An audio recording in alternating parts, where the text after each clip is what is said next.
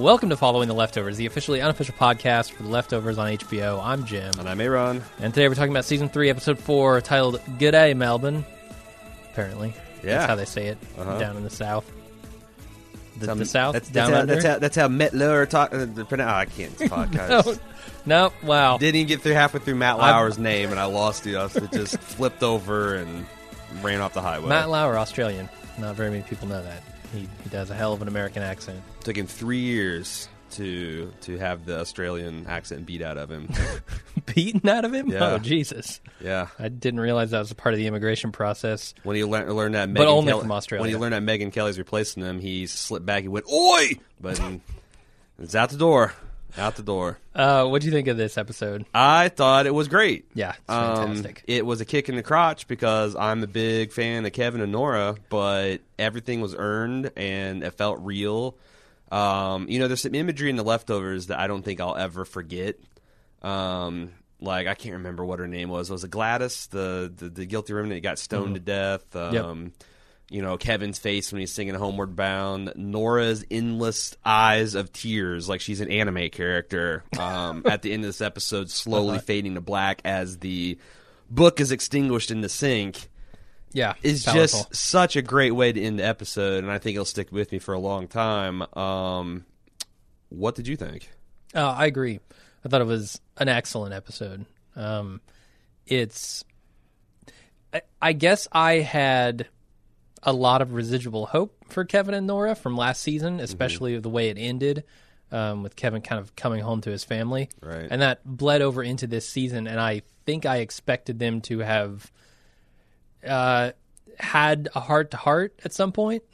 Uh, it doesn't appear that that has happened. And Or it appears, maybe- in fact, that the opposite has happened. They've drifted further apart. Maybe this is it because Yeah, yeah, you know, if if you do go forward in a relationship where you've had a whole bunch of shit that's happened, and I think that it's comfort, I'm comfortable with saying that Kevin and, and Nora is a relationship where a whole bunch of shit has happened. Um, you can either end it, um, and you know you don't have to say all the things that are. In fact, it's probably better off if you don't, or you have to blast the relationship back down to its foundation.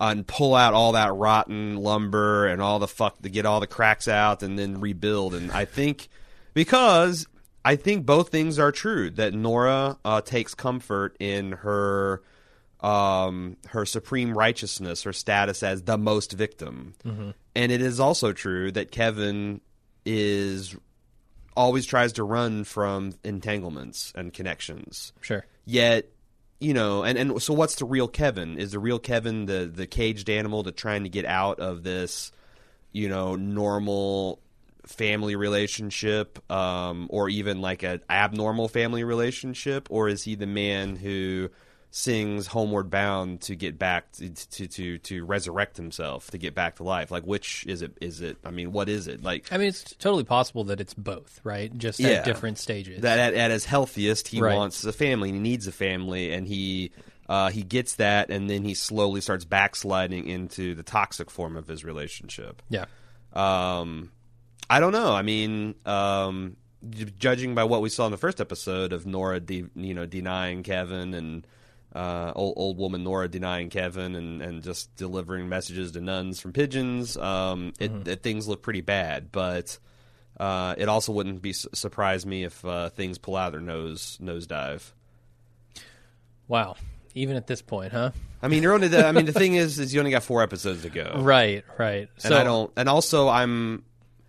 I, I guess the other thing is to the extent that I believe that there might be some kind of supernatural ending to all of this, or the since it began with an unexplained supernatural phenomenon. I guess I would allow it to end with an unexplained supernatural phenomenon.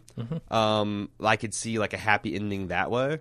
Yeah, um, or maybe the fact that Kevin and Nora they needed each other. They're the catalyst to, to, to do their final healing, but then that you know chain reaction uses up whatever was there that is is the love they had between us, and, and they're going to be healed and healthy and whole, but they go their separate ways. yeah, yeah. I, I'm wondering because you know this this idea of it being a toxic codependent relationship um, is pretty spot on. And I mean, you know, Kevin when he hears this knows it Yeah. instinctively, um, and I think Nora saying it means that she understands that. Yeah, Um, so I don't actually know.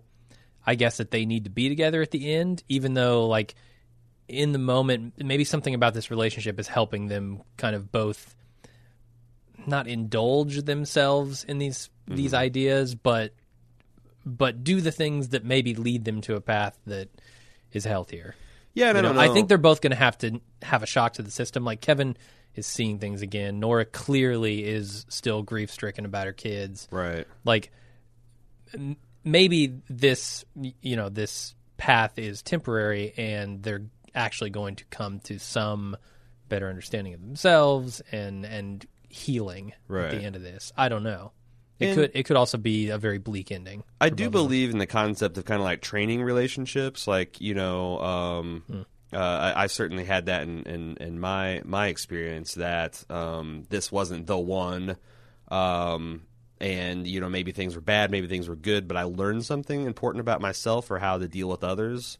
So that on the next time I try a long term relationship, I'll be you know I'll be that much uh, smarter about it. Mm-hmm. Um, so like I I'm I'm open to the idea that these people aren't like soulmates. They're just um, you know kind of like the, uh, it's a paramedic relationship. They're patching each other up, and they're going to go on to bigger and better things. So Right. And and you look at the the intro song, you know, that they put over the credits. This love That's is over. That's a- pretty damning. that that's pretty. Um, I don't I don't know about this Ray and his pariah dogs. Which, by the way, dog conspiracy confirmed. Why? What are you talking about? It's the it's it's the, the band that plays "Love Is Over" is Ray LaMonta La Montagna and the Pariah Dogs. And the pariah dogs? Yeah, these Oh, these never these heard of the pariah. I mean, what? It's the name of the band. There's Yeah, like, yeah, yeah. Okay, so you know, um, I'm just I was I actually I started this off just making a joke, but um, pariah, you know, uh, and you know the, the, these social outcasts are beyond the social and moral norms of society, and they're dogs, and they got their paws on the button, and they've blown up Kevin and Nora's relationship. There, I brought it back to the joke. Before we get too much further into the episode, I want to tell everybody about what's going on at Bald Move right now at baldmove.com. Uh, yesterday, my my wife and I, Cecily, recorded a podcast about our thoughts about the first four Handmaid's Tale uh, episodes on Hulu, uh, also the new series Dear White People on Netflix, and we talked a little bit about American Gods and our thoughts of the first episode we saw of that uh, on the Starz Network. Last week, we also released uh, Quit Your Pitching for club members, uh, which you will be able to enjoy a, a brief preview at the end of this podcast. Uh, we also did Guardians of the Galaxy, our official review of that, uh, as well as uh, our ongoing coverage of The Leftovers, Fargo, and Better Call Saul. Also, we're doing this segment called Who Won the Week, where Jim and I do it on the Bald Move television feed. Uh, we we talk about between the big three, Leftovers, Fargo, and Better Call Saul, who had the better episode that week. Uh, since this is the leftovers feed, I can be honest with you and say the leftovers is killing it. Yeah. Leftovers is Yeah. whipping all comers so far. Uh, will they be able to continue that dominance in the future? If you like general television talk, uh, that's on the Bald Move TV feed, and you can find all that stuff as always uh, on baldmove.com. Okay. Uh, where do you want to Someone start said, with this by the episode? way, like I didn't have time to verify this because the site that they linked was in another language, and that's always rough to try to verify when you've got like 20 minutes to go to pod. Uh-huh. But one of the last things I saw on Reddit before I came over here is apparently the music that's playing during Nora's, uh, I think it's the airport scene, is called classical music for dogs Okay. when you translate it into English. Uh huh. So another another uh, dog conspiracy confirmed. Yeah. Uh, and you know they they have their paws on the button, and there's some kind of explosion that happens at the end of this episode. So I love when he finds Clearly dog related. Kevin comes out and he looks up at the building like, "Oh my god!" yeah, did that fire cause an explosion? Yeah, like this wouldn't be the first time that uh, I've destroyed someone's life. Uh, I Yeah. better, I get, but yeah, turns out we we don't actually believe that Lo- that that Nora's exploded, right? No, no, okay, I don't. think that For this sure. is all cut in time, and her, in you know, pa- ending with her crying alone in a hotel room shows that she didn't get exploded. Yeah, and the fire went out. Like it's sure there's no explosion in the hotel. Um, I want to start with kind of talking about some things that I saw that where people had gone astray. Um, and in, in both feedback and on the forums, um, I want to like I s- I, want to start Ah, to correct some okay. people and th- and right. see. I know you're all about that. This is this is my bread and butter, man. Let's do it. I think people got a little confused, or at least they don't agree with my analysis of the situation about the Muslim woman that Kevin sees on TV. Because people were asking me, like, why would Kevin hallucinate that she has this particular uh, scripture that's What- written on her picture? What That- is your analysis? that's Surah 81. My analysis is the only thing he he he um he, the only thing he hallucinated was Evie's face on her. right. She was actually holding up a, a, a- a verse from the Quran, it's Surah 81, which is a uh, uh, a Quran, a Quranish. I don't know what you call like biblical Bible, biblical Quranish, Quranical, uh, Quranical verse about the, the the the Muslim concept of Armageddon or like a Judgment Day coming. Uh-huh. And I think that the plainest reading is there's a Muslim woman in Australia, um, and this this event has affected all religions. You know, we've we've concentrated mostly on like the cults and, and Christianity, but uh, it affect, has affected a lot of the religions, and a lot of people are looking to uh, fit this into their own religion. And this young woman is seeing this as like the seventh, you know, that we're coming up on the seventh anniversary, and she's holding up a sign warning others about the coming of the end days as she understands it. Mm-hmm. Now, Seems reasonable to me. So that doesn't mean, and, and also another person said, how in the world could she have known to say there is no family? Because that's something that Patty said to Kevin in the first season. Mm-hmm. Well, Lori, she talked to Lori. She actually, or Lori actually Right. called her by you know using her her internet sleuthing abilities and coached her on things to tell Kevin Yeah. so that she would seem like a repentant, guilty remnant person or someone that's just trying to move on with their life and, and to make Kevin go away. So Yeah. Lori is feeding her things that she knows about the guilty remnant so that she can say, these aren't things that are just popping out of her head. These aren't things that Kevin are hallucinating. Everything is real and has another completely plausible explanation except for the fact that she's wearing Evie's face. right. Um, I- I'm with you on that. I think all that is true. but I saw a lot Yeah. Hmm. of people running down holes of trying to think about how, like, you know, why would Kevin hallucinate a Islamic scripture, and why would why No, would yeah, would this woman know about the guilty remnant's inner thoughts, and like, there's Right. now. If you if you actually look at, um, did you do any research into this the Sur, Sur 80, 81? I read the verse. That's about it. I mean, and there's people on, on Reddit and other places kind of going crazy because there's a lot of vivid imagery. Just like if you read Revelations, there's a lot of seals being opened and locust writing and anger of God being poured out on thrones and oceans and moons turning to blood. This is very similar. Um, you know, when the suns get get gets wrapped up, when the stars lose their light, when the mountains are blown, when the pregnant camels are neglected. That's a very regionally specific uh, concern there. It is. Yeah. Uh, when the wild beasts are gathered, when the seas are boiled, when the souls are paired, when the girl buried alive is asked for what sin she has killed, and it keeps going on. And people, when the pages are published, people are like, "Oh my God, that's the Book of Kevin." when the girl's buried alive, "Oh my God, Nora got put in the box." It's metaphorical burial. Maybe, maybe. Well, I, I it, it's Yeah, yeah. definitely out there. If you want a theory craft, it's certainly a um, a rich mind to theory craft. yeah. And the people making the show know that. Right. That's why they included it. and it also it's not um it also has a lot of stuff at the end where it's like you know Muhammad is not a crazy person he did these are not the ravings of a madman this is this is this is real and and or these aren't the words of a devil these are real things that you can put faith in and that God has has explicitly backed and that's got obvious connections to Kevin both The Kevin's book story. of Kevin. Yeah. Yeah, that, that these aren't like you know uh, when when Kevin reads the scripture from the book of Matt that says to drink the poison would be insanity or would it be faith? Yeah. you know these these are these are things that the show itself are openly concerning itself with. So I just wanted to get that out of the way up front um, because I got a lot of feedback wanting pe- me to speculate about that stuff or wanting us to speculate about that stuff, and I saw a lot of a lot of crazy threads on Reddit about it. Well, Let me ask you this: Why does Kevin bring the book with him? he's afraid of it. He's afraid that if he sits down and reads all this stuff, that it's going to, he, you know, he it's going to bring about another episode. Okay, but Like, it's why gonna- does then why does he keep it on him? because he's also enough of a delusional that he um you know this is this is rational Aaron he's enough of a delusional that that is also attractive to him Okay. or that he Yeah, I he- mean- he, both fears that it's going to lead him deeper into madness and also fears that it's true and what if I ignore it? That's part Yeah, of the illusion. I almost don't know that he. I- I, I feel like he's kind of hoping the same way that Nora is hoping that this machine is real and that she can get into it and see her kids again. Yeah. He's almost sort of hoping it's true. Um, Yeah. in a way, because it makes all of the stuff he's gone through worth it. I guess. Mm-hmm. Um, otherwise, he's just a madman chasing a, a fantasy, right? Right.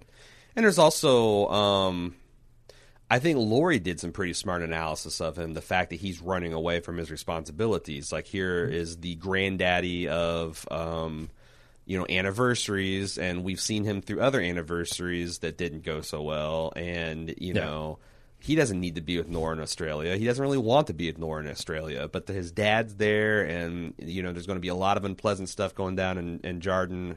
He's sure Yeah. and he's he's uh, he's running from it. Yeah, I I feel like he does this when things get rocky with his family, right? That's when the delusions come on. That's when he starts to run. Um, he can't. He doesn't seem to be able to handle that conflict very well, um, or or conflict is maybe not the right word, but that stress of having things not be all perfect. Another way to interpret that is if you if I put on my supernatural hat is his dad says the voices start when and things get worse when you don't do what they tell you to do. You could say that Kevin is supposed to be with his family and when he starts to stray from that the voices start up again. Like like it's a chicken and egg question. Does him bucking against the goads bring on his insanity or does his, his insanity start when he starts drifting away from his family? Yeah. Um, I don't know. I, I think it's telling that Lori asks him, you know, when he's on the phone with her, uh, she's proving to him that Evie isn't real, you know, how things are going with Nora. Right. Because she certainly sees that, I think, as a trigger, right? For, for him to start going off the deep end again. Right. And you know, like both Laura, Lori, and Nora see that in him, and you know they also can't see, I guess, their own issues. Um, although Laura, Lori seems like she's positioned into a way that she might be the healthiest of everybody. Uh huh. Um, Maybe. know. I, I, still don't know exactly what is going on. How much Lori knows about this book. Um, so there's some speculation that maybe Lori was the one telling John the things that um, Kevin had been doing because she, you know, had been talking to him. I guess.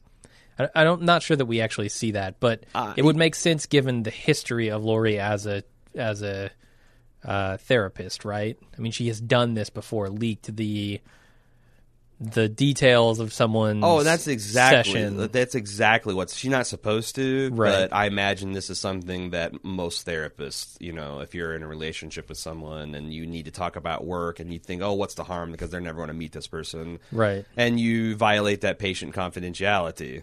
But once they Um, start writing a new Bible about him, N- now, yeah, and that's that's the thing. Like, I my read of the situation when Kevin says, "Why don't you ask John about that fucking book he wrote?" Lori's reaction was not a person yeah, of uh, that knew about that book.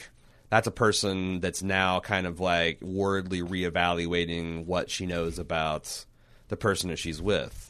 And maybe the things that she's told him, right? Right. Yeah, like what could he be writing? I don't. Yeah. I don't. He never told me about a book, but Yeah, I, I I don't think Lori actively participated in the book, but I think Lori probably Yeah. unwittingly let things slip.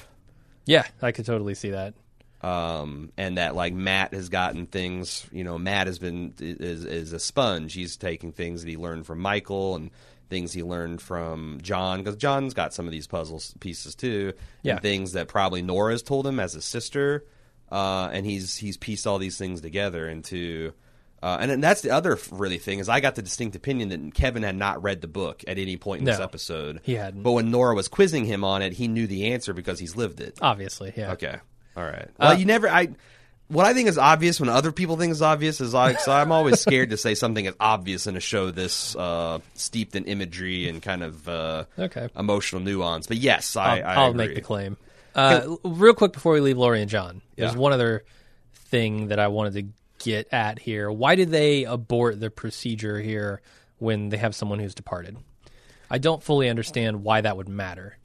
I yeah, I don't either. I think it's probably some kind of theory that Lori has that this is something that we don't understand, and it's something that, um, like she's trying to help people process and grieve decisions that they've had to make in tough circumstances that they don't have control over and they don't understand. Whereas, and it does, and no one is really hurt by it. But I mean, there's a couple ways. Like maybe they're in the back of her mind. It's like, well, what happens if these people come back? Or what happens if there's a change? And like now I'm revealed as a charlatan, whereas you're just talking about dead people. Then, um, or Yeah. it could be just like some kind of like in her in her experiences as as doing like a, a weird combination of guilty remnant holy Wayne types that she learned that there's some things that just don't get better when you fuck with it. Um, I don't know. It's it's certainly an interesting question that I don't know that we're intended to have all the answers to. It's just that that's a hard and fast rule with her, with him and John, or I- sorry, Lori and John. Yeah, I I suppose it could also be that she doesn't know how to provide closure in that situation, because really what those people are coming to for her is uh, coming to her for is closure, right? Right. Why why did these things happen, and how can I contextualize them to feel better? Uh, you can't really do that so much with the departure, as Right. as is evident in Nora, right? And also, like, what do you tell? Like, if you tell them that, oh, they're there and they're fine and they can't wait to see you, is that going to like they're going to go blow their head off? If you tell them, oh my god, it's Right. terrible, it's like like you're asserting anything you say about a dead person is unprovable. But when you don't understand what actually is going on with a, a, a per, uh, with like this this supernatural phenomenon, that's like less safe ground. But I suspect it's something she's got some kind of psychological theory about all this that she has, you Yeah. know, because we knew she wrote a book or was writing a book about her experience, and she's she's done a lot of thinking about this and whatever. It's, it's just led her to to have this to have this hard and fast rule. Do you think we'll find out more about it? I think so. Yeah. I think it's too big of um, it's too big of a dangling Chad for the show to not tug at. Yeah, there's no reason to introduce this idea if Right. they're not going to go a little bit deeper on it. Right. Um, I guess I was surprised because I thought that that's like they would take all comers. Yeah. And if they wanted us to have that, if if, if it didn't, ma- like you said, if they didn't, ma- if it didn't matter, then why would they ever revisit this? Um, I want to talk about Nora and pregnancy. Okay.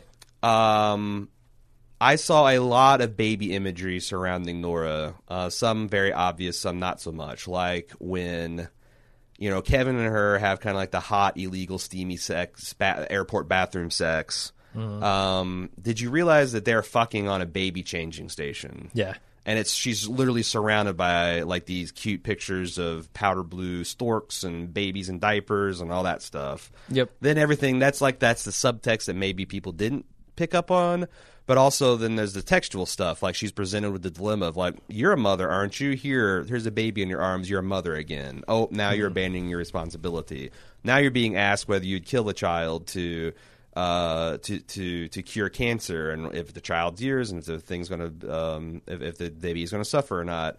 And then the other thing that I thought was interesting in light of this episode is we've talked about Abraham and Sarah, and the fact that she goes by the name of Sarah, and it's a biblical fact that when when Abraham told Sarah that the Lord, hey, Lord said we're going to conceive a child, uh, Sarah's reaction was to laugh.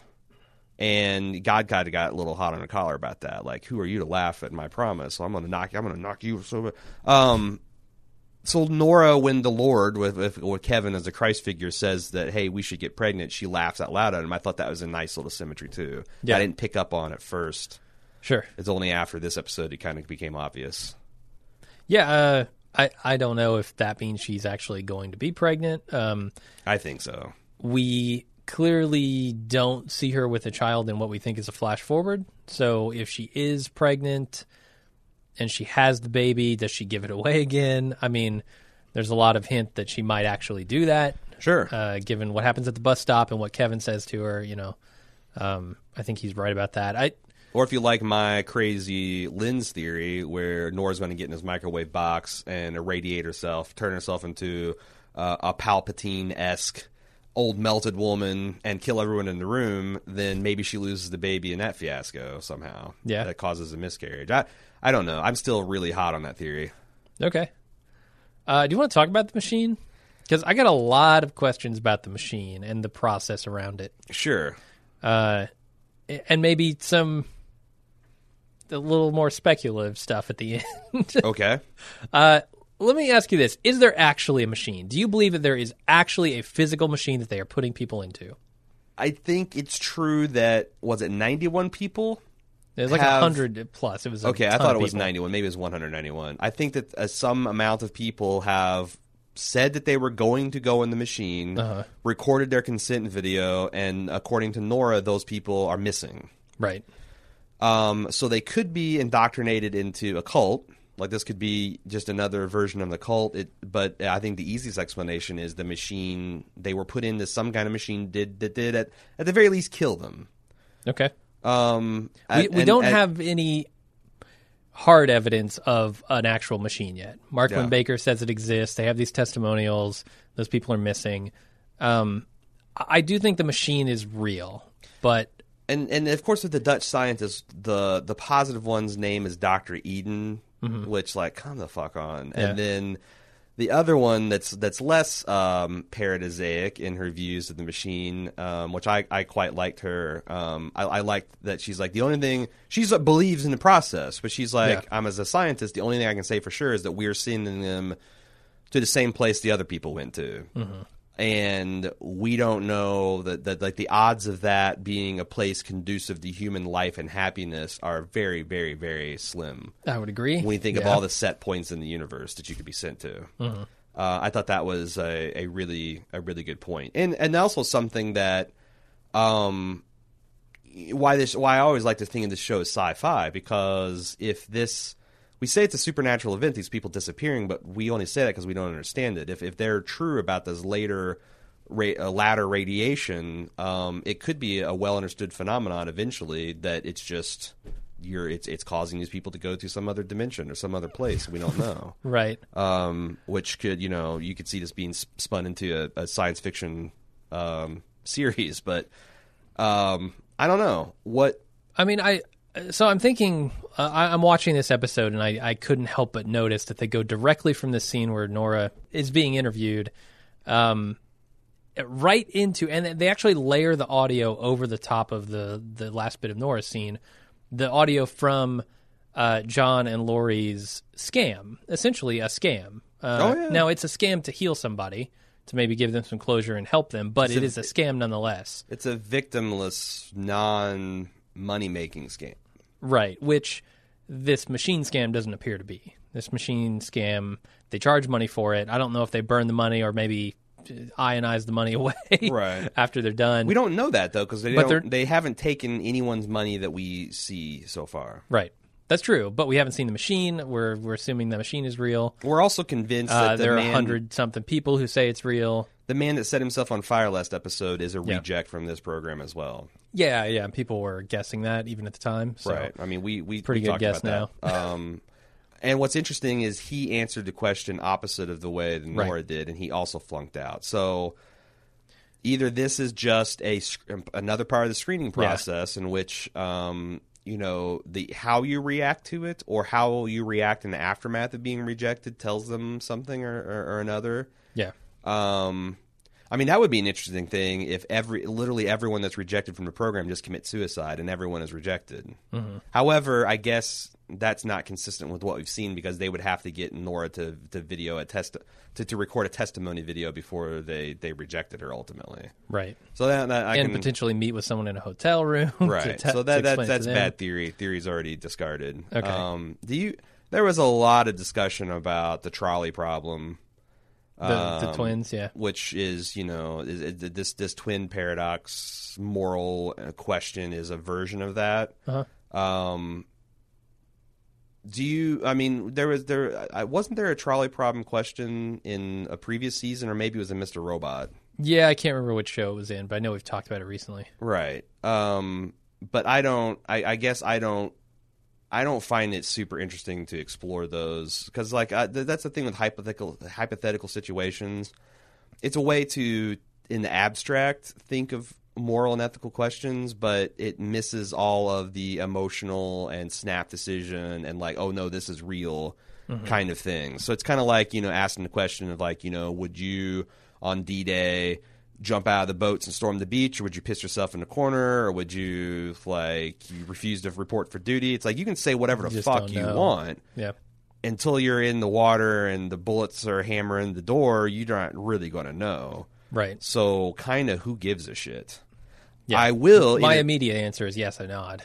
Yes, sure. I it seems like it. Seems like Laura. yeah. If it's not your kid, in the, uh, like Laura's analysis in a utilitarian, pragmatic analysis seems like it's sound. Mm-hmm. Um, but it's, it's so funny because like I imagine there's a lot of people like for example Kevin Senior who would be horrified by that and like no, why would you ever? First of all, like the hypothetical question, what in the world could they tell you? the way this is structured, like there's two twins, one of them will grow the will grow up and cure cancer, but only if the other one dies. That's stupid. Like that's stupid in the singing homeward bound sense of the word. Like what the fuck? Right. What kind of Why does the other one have to die? Yeah, this is this what, What kind is of it about this relationship that causes the other kid not to cure and cancer? how could you possibly know this at the outset where the kid's like, what the hell? Right. Like this is just a stupid, stupid question that it doesn't really matter which way you answer, which It's like going back and killing Hitler when he's a kid, right? When he's a right baby. right if you if you like like there's way more information about the science fiction nature of the world you're living in because it, otherwise you're just a man murdering a baby right. you know Right. um I, I don't know. I, I I just don't. I don't. I don't give a shit. Like you can go to, to attend the philosophy le- uh, le- lecture on ethics in any given college if you want to know more about that. It is. I, I do think we need to entertain Nora's reaction to it. Like we can speculate why why she failed. Is it the fact? I think that they suspected that Nora was trying to bust. I mean, like one of my leading theories is that they suspected that Nora is trying to uh, bust them, and the fact that she was so calm in the box, and the fact that she wasn't freaking out, and the fact that she was so flipped during the interview, fed into their belief that she was not taking this seriously, and she was either going to not go through with it and waste everyone's time, or she was going to try to bust them as some kind of fraud because they're smart Right. enough to realize that even if they're true believers, that from an in a, in a vacuum, from an outside perspective. This looks like they're just murdering people and taking their money. Sure. Yeah. It looks like they're mur- they're, they're just the ultimate con women. They're Mm-hmm. they're murdering people that they've got gained the confidence and then taking their earthly possessions. yeah. So that's bad. Uh, yeah, and certainly her reaction um, afterward kind of proves that that's not the only reason she's there. You know, this very Mm-hmm. emotional reaction that she has, um, and and that's kind of my my point when I say you know they layer this the audio from the scam over the top of Nora because it says she was ready to go, and it says it multiple times. And it's so right? weird Like, because even in this episode, she's explaining to Kevin and being like that they're just incinerating people. Kevin, like she Yeah. knows intellectually, but she has got this big giant hole in her heart, and Mm-hmm. she like why why hasn't she killed herself? that's well, I don't think it would get her to where she wants to go. Right? She doesn't believe that her kids are dead. Ah, right. She tells right, Kevin right. that. That's a good. So point. if she were to kill herself, she would just lose any opportunity at getting them back. Huh. Huh. Yo, that's I should say family. Her husband also. yeah. That's so funny because the he- yeah. like I think because Kevin is like you know we just assume he's way more awesome and good looking than her husband, and she's like Oh, we know for a fact. We saw him.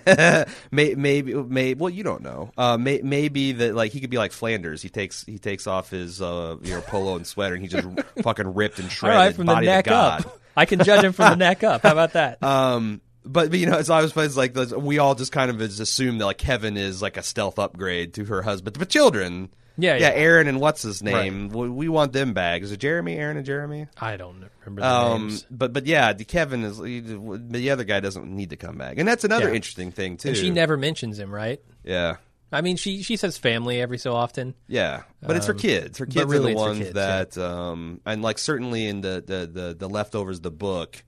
Uh, when she was meditating on her grief, it was always around her children, not so much her husband. Gotcha. Which I, that makes sense. Yeah. Um, I, I did notice that she was very at peace in that coffin. The doctors noticed it. Um, she looks like she's content when she's laying in that styrofoam packed coffin. Um, okay, I didn't, I didn't never, I didn't necessarily think that. What, why? Uh, I guess explain that analysis. I mean, the doctors say, look, your heart rate's fine. Mm-hmm. Um, you're not overly excited or anxious. Uh, and sh- when she, when they open the lid, she's almost just like laying there in a meditative state. Hmm. uh, which I suppose you would do in a completely isolated box. But Yeah, I wonder what she was thinking and all that. Because she seemed like she was very deeply. I was surprised to hear them say that because she seemed very deeply unsure and nervous when she was actually getting in the box. Yeah. But by the end, she came out pretty calm. Uh, okay, now let's get to some insanity here for a second. So, this is all going back to the machine, so give me a second. Uh, Kevin walks out of the hotel, and they he tries to hail a taxi, and they say, "No taxi, sir. There's the explosion." Um, when Kevin Senior pulls up, he says that all flights are grounded. Uh, clearly, some kind of event has happened. Uh, I don't know where. Potentially in Australia, potentially somewhere else in the world, but all flights are grounded, and there's something about an explosion. Now, if you go back, and and this got me thinking, if you go back to the ABCs of the leftovers, do you remember that? Oh yeah.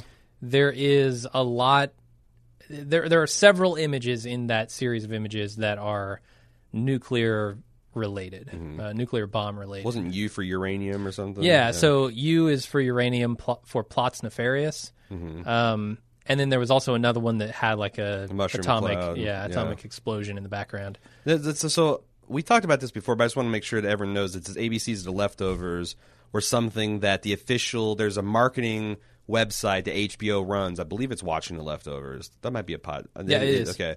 Uh, and the first season they came out with this um, kind of like a Richard Scarry type book where they had these like child it's like a child's book that had these big letters and there was these childish illustrations of things were going on and like Y is for Yemen there's a war that being fought there and Yeah. you know um, L is for the loved ones that we've left behind. And uh, they're all different parts of the the the, the semen in the first season, of course, there was a lot of things that you know, three or four of the alphabet hadn't manifested itself, and yeah and we I were wondering about I it think we talked about in the, the season finale or the season wrap up of last season that the one that still hasn't come to pass was the bomb stuff. Right. So Okay. now we've got mention of an explosion, which started me down this path. And the U for uranium pictures a shack with like a nuclear looking bomb underneath it. Uh-huh. Uh, like really just huge. And there's some guy um, at an open door and he's kind of ushering people into a green radioactive looking glow. Uh-huh. I wonder if that isn't the machine, if this explosion isn't somehow related to the machine. Hmm. It could be. What did you think of the guy at the airport being denied entry because he was wearing a radiation or he had packed in a radiation suit? Um, And he's saying, "This isn't on the forbidden list. I have the right to defend myself." And he's, Right. as he's being taken away, screaming. it seems to just hint at this explosion at the end, Right. Um, and and maybe they're gonna you know use that as a red herring, and this explosion is going to be far less nefarious than we think. But the the, the imagery of the shack and people being ushered into this green glow. Uh, with the nuclear bomb beneath it, really makes me think that those two things are connected: the explosion and the machine. Uh, and I'm not sure exactly how yet. Hmm. I think that we opened the season with Dean talking about dogs having their their paws on the button. Um, we also have seen um, imagery in the preseason trailers of uh, what appears to be a naked man in some sort of bunker or perhaps a s- submarine with some kind of button that he pushes. We're now being confronted with radiation suits and explosions. I don't think the machine. I don't think the machine is going to be connected to the explosion. I don't. Because, or it might just be because I've got this bias because I think Nora's going to get in the machine and get irradiated and come out looking like a California raisin. Um, so those theories seem like they're mutually contradiction. So I'm just putting my biases out there. Um, so okay. So you think the you think the machine is going to cause an explosion? Uh, I don't know how the machine and the explosion are going to be linked. They throw but I think they Mark Linn. Baker on there. right, and it's just too much power. The the residual Bibi Yeah. vodka reacts with the L, uh, L, a, LDR ra- radiation and just Yeah. makes the Bibi vodkas go boom. I mean, we did speculate that the guy with his finger on the button, the naked dude in the thing, Uh-huh. was actually part of the machine, right? Hmm. Uh, I briefly. didn't. Did you? A couple episodes ago, yeah, we were talking okay. about it. All right. Uh, so I don't know. I, I think it's. I, I mean, if you had seen, if you see this image, it becomes fairly apparent that that could be what they were going for. All right. The the link between the two. Okay. I want to ask you a question. You were pretty adamant about last week, thinking that Senior is going to double down on the fact that he's the chosen one and not Kevin. Mm-hmm. How do you interpret his reaction to Kevin Jr. being in Australia? Do you think that that's still the truth, or do you think that he's come around to the idea that the book is about Kevin Jr., not himself? Uh, I think he, yeah, he probably does think it's more about Kevin Jr., but I'm not sure where that break was. I like, I really don't understand how he came to that conclusion. It's interesting because I, I I I just thought that's the conclusion he came from just by I mean, and I got nothing but what you saw, which is Kevin Glenn's acting and his reaction to her story. So like I, it's it's one of those weird things. Like I don't know how. I mean, to, he's just convinced by the story that he's not the guy and that Kevin is. well, just that everything she said about her had nothing to do with Kevin Senior. She wasn't talking. And now she is building a boat, so there's that. I don't want to say there's nothing there, but everything she was saying about needing a man who crosses over to the other side and is able to talk to the people and then come back. Um, that is Kevin Jr.'s story, not Kevin Senior.'s story. Kevin Senior talks to angels. Kevin Senior, uh, you know, is, is is trying to learn the words to sing a song to end the deluge. Kevin Senior is not bridging the gap between the living and the dead. Mm-hmm. So I just think that he was, and and maybe he's. I, I'm not sure that he's given up on his little role in the apocalypse, but he thinks that Grace's story and Kevin Jr.'s story are are converging, not you know, and and also she killed Ke- the other Kevin to try in, in a in a situation that wasn't a Kevin Senior test. That Yeah. was a test for Kevin Junior. For sure. That she murdered the guy in. So I, that's that's that's kind of like the evidence, I guess, that I thought. Then with Scott Glenn's kind of satisfied or like aha type of performance in her story that you've got the wrong Kevin.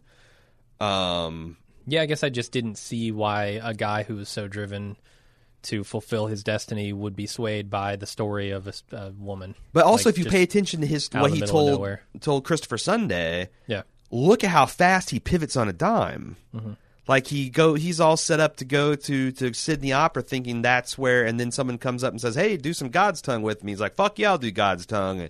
And then he sees a chicken in a vision quest, and I gotta go see that chicken. And then the chicken, Yeah, but it's all on- in search of his own destiny. It's not about Kevin right. at but, any stage. but what I'm saying is Kevin that Jr. destiny is able to be recontextualized on a whim, and this is yet the latest whim that now see he sees. Ah, my son is part of this, and maybe I'm the one, like you know, that's the John Baptist in the Hmm. in the wilderness preparing the way for him. I don't. Yeah, they just didn't convince me with that. Okay, Uh, but yeah, I guess. I mean, now it seems like yeah, he's all on board with Kevin Jr. being the thing. right. Um, what is take on me have to do with this episode? I, Alan Sepinwall seems to know. I don't have a fucking clue. I mean, I I read the same review and I'm like, okay, so because like, yeah, I grew up. I'm I'm a contemporary of this song. Um, Uh-huh. I was part of the MTV generation, and I definitely remember this woman reading a graphic novel and the protagonist of the graphic novel coming to life and stalking her home. sure, I remember the video. Yeah. So, how does this speak to Kevin or Nora, who is the fantastic being that's been conjured into life by the power of love? That that's where, and maybe maybe we just don't we won't understand this until later on. Maybe. But it also it's clearly important because they start off with the scientists doing it on the piano. Yeah. Um, and which, by the way, uh, Doctor Becker, who is the dower of the Dutch scientist, what is she eating a can of dog food or cat food? Oh, certainly. Yeah. I mean, did you see she's uh, got this little tin that she's open, and I'm like, well, that looks like exactly like a cat food can. Yeah. Um, then you hear like the high school marching band version of it, and then you have the official version at the end. Take on me. I don't know, man. I did not get that. Okay. But clearly it's important and it's thematic for the entire episode because it's just everywhere. Yeah. It's almost kind of shocking it wasn't part of the credits. When Yeah. you see how it was weaved throughout the episode. I mean, it, it was, though, wasn't it? Doesn't No. it go out? Take no, on well, me? I'm talking about the opening credits. Oh, the opening credits. That yeah, was yeah. about uh, it, you know, everything being over. Yeah. Um, what else about? Oh, another random thing I want to talk about. is The funniest thing in the episode is you know they've got the full on leftovers urgent music playing, and they've done this several times where, um, like. The first time or second time it happens, he's talking to Laurie on the phone, and they're doing the leftovers piano, and she asks if everything between him and Nora okay, and he comes back. It like it the music instantly stops, Like the music of empathy stops and he lashes out with "Ask John about your fucking book." The other time is when he's talking to uh, Laurie and you know the leftovers play thing is going, and he runs up to a koala bear for directions to the library, and the music just instantly slams shut. Yeah. and it's starting to be that's a well they're do but this is something they do again and again in this show Mm-hmm. starting in this season i think because i haven't detected before where like he's wrapped into dean's story and then it just screeches to a stop when he gets to the, the dogs. Actually it might have happened when nora was talking to the scientist about the lens theory and then they start talking about the demon azrael and she's like what the fuck? Yeah, maybe. i wonder what they're going with with all that.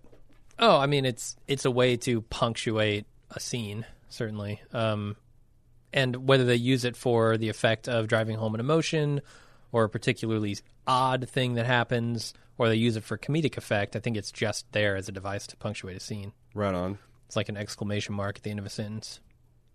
Okay.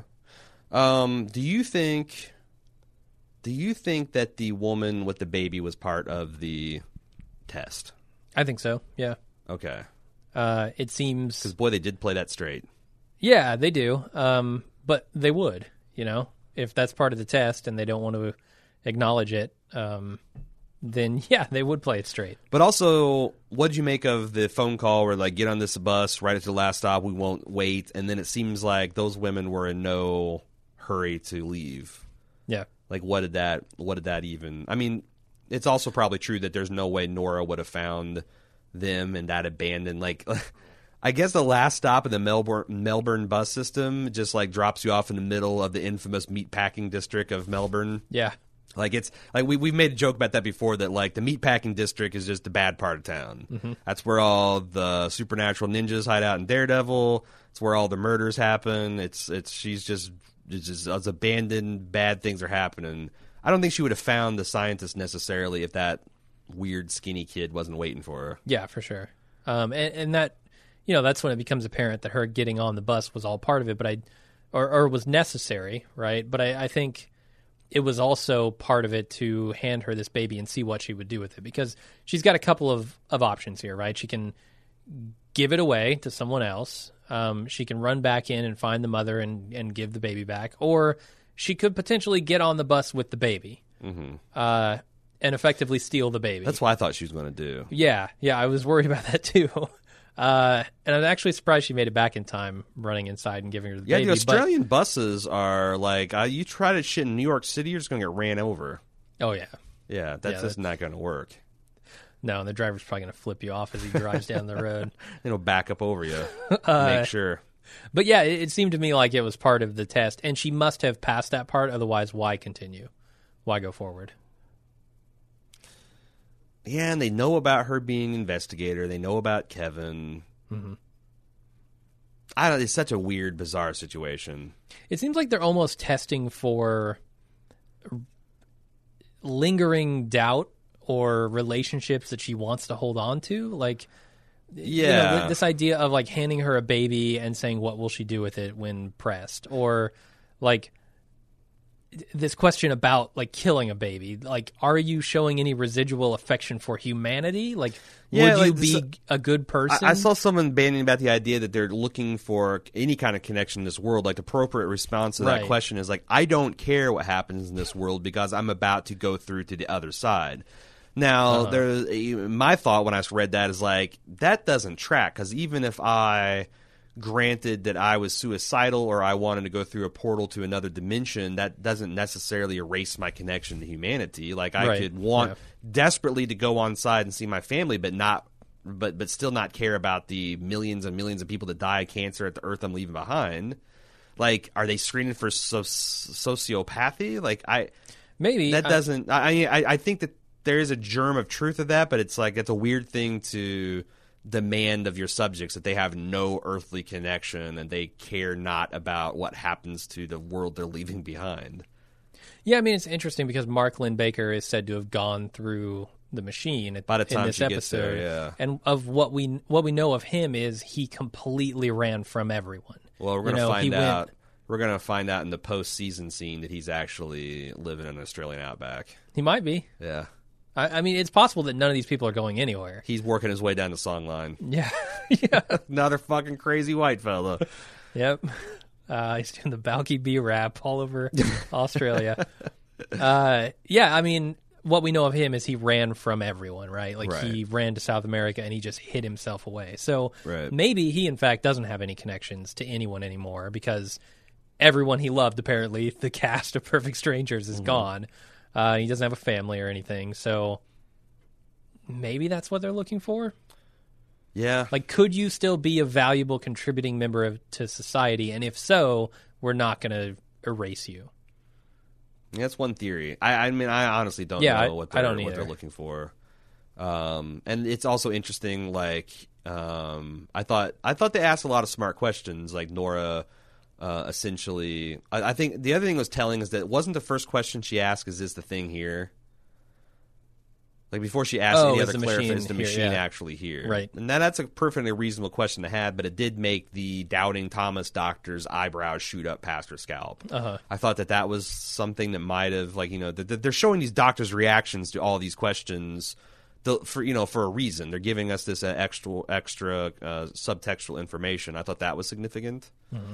Um, and then yeah, I don't know. I honestly don't know because I go back and forth about what they were trying to to weed out, and I'm I'm not convinced that like, like you said that Laura is ac- or that Nora is actually flamed out. Yeah, she might still be on the test. Right. Um, I'm I'm curious to see what her next step is because she says she's going to hunt them down and destroy them. Right. Uh, will she think- still be willing to do that at the end of this episode after the devastating blow that's delivered by Kevin? Do you think that these women like Nor like Laura, Laurie, and and John were wearing an earpiece, and they got from uh, as they're sitting that that that that really the whole screening process is just to give Bernard time to do all the blood work and determine whether she's a suitable candidate, and that's just stalling time. And then when they finally get the hmm. earpiece, the thumbs up, thumbs down, they can use this moral test and reject someone for any reason. Really, it's an ultimate like, oh well, and without getting their trade secrets away. Because I Yeah. could see that's another reason why they would blend the Laurie and John scene in with this. That they find out that she is pregnant, mm-hmm. which also would f- that would you know because uh, going back to the thing I talked about Sarah, the biblical Sarah, and how she laughed at Abraham. Um, you know, because the, thi- the the the little biblical quote is uh, she laughed to uh, because she's like, "Will my you know will my Lord actually get me with with with child at my advanced age?" You know, Nora is not advanced in age. You know, Carrie Coon herself is in her mid thirties. She could bear children um, in absence of any other physical problem, but she's got the IUD. So that would be a I don't I, I if the IUD is in place and and uh uh yeah if the IUD is in place she can't get pregnant. So it would be kind of a borderline mir- medical miracle if she was pregnant. Yeah, I mean that's that's the bread and butter of this show is those borderline scenarios Uh-huh. where it looks like a miracle, still scientifically possible, just very, very, very unlikely. right. Um, extraordinarily so. Um, now that's not the case with the departure, but right. uh, everything else has kind of walked that line, and this could be another scenario where right she gets pregnant. Yeah, Kevin's sperms like WWE wrestlers they're just like f- flipping over ta- IUDs like tables and and so many folding chairs and just like what is this get out of here um I, believe it I do want to believe know the extent of his powers. Like, th- my first question: If I find out that I've I've come back, I've survived something that should have killed me, right? you had the super sperm Well, that's that's number one. I go test that. Number Mm-hmm. two is I I question like I'm still very very careful because I don't know the extent of the Yeah, powers. you're right. Like if my head gets chopped off, do I come back? Like or am I Highlandered? or do I grow two Right. my head grows a body, my body grows a head. And is that Yeah. new head still me? Oh, that's that's a question only the machine can answer. but yeah, I I don't know what his powers are exactly. But that's, uh, I Groundhog Day taught me a lot about about Right. this. And that's the thing. Like you, you, you only start experiment. That's that's that's a good. That's actually a good analogy because you only start experiment experimenting on that kind of thing when you just don't care anymore. Yeah. Like it's like this machine. It, it puts it puts Kevin jumping into the reservoir in a lot better light. Like Yeah. you know, and- and this is stuff I don't think we actually touched on, but Hmm. like there's a couple possibilities there that the the water wasn't poison. The water was poison, but at an insufficient concentration, actually caused harm. Or Kevin's holy balls, upon touching the water, uh, transmuted the poison into non-poison, like just like Okay. Jesus did with the water into the wine. Like we didn't really go into all that, but I know like Reddit was going crazy about these different Venn diagrams of possibilities. But Well, we don't know the that point Jesus is- could have turned wine into water. Right, Like, so can you turn poison to water, or can you just turn water to poison? right. Well, with God, all things are possible. So No, sure. QED. Um, how- mountains and shit. But, but but my point is, you don't jump into what's reputed to be poison, acid, whatever water, unless you just don't give a shit. Right. Because I mean, you don't throw yourself into a lake with a stone around your ankle either. exactly. So yeah, I mean, he's done. He's been through the stages. So that should have been evidence that he was a lot that that he wasn't healthy going into this season. Oh, yeah. he was really on the. But the- I mean, they. But okay, yeah, yeah. When he jumps into the poisoned, potentially poisoned water, sure. Uh, I, I so I like the the name of this episode. G'day, Melbourne. Uh, this is this is kind of central to the entire episode, and it's almost subtly so. how? Um, I can't wait to hear this. So th- this is the second time that the TV has not worked in a hotel for Kevin, right? Um, or or malfunctioned in an interesting way that led him down a path. Uh, Nora apparently, when they got to Australia, did not put Kevin's name on the room. And so when the TV won't turn off, Kevin calls up the desk and says, "Hey, turn this fucking thing off." Right. And they say, "Oh, by the way, you're not on the room, Mister Garvey. Would you like to be?" Right. So he puts his name on the room. Now we find out later that his, His- dad. yeah. his- so he saw his dad on the TV, which clued him into Evie, which was a kind of a dead end. Yep. And then, but but it wasn't for his dad, who saw then him on the TV, Right. And did a bunch of calling around to local hotels and finally found Kevin Garvey. Right. All these interlinked coincidences. Right. So that his dad wouldn't have been able to find him if it wasn't for the malfunctioning TV in the first place, right? Right. So I that's why I say it's like subtle is because that's what caused him to put his name on the room. Right. Um, that's what and- enabled his father to find him. right. Uh, we actually have a girly good, uh, a girly, a girly good email, a really good email um, about these serendipity uh, Mm-hmm. coincidences uh, that uh, we'll be getting to pretty quick because I'm kind of petering out about the things I want to talk about in this episode. Do you still have some more?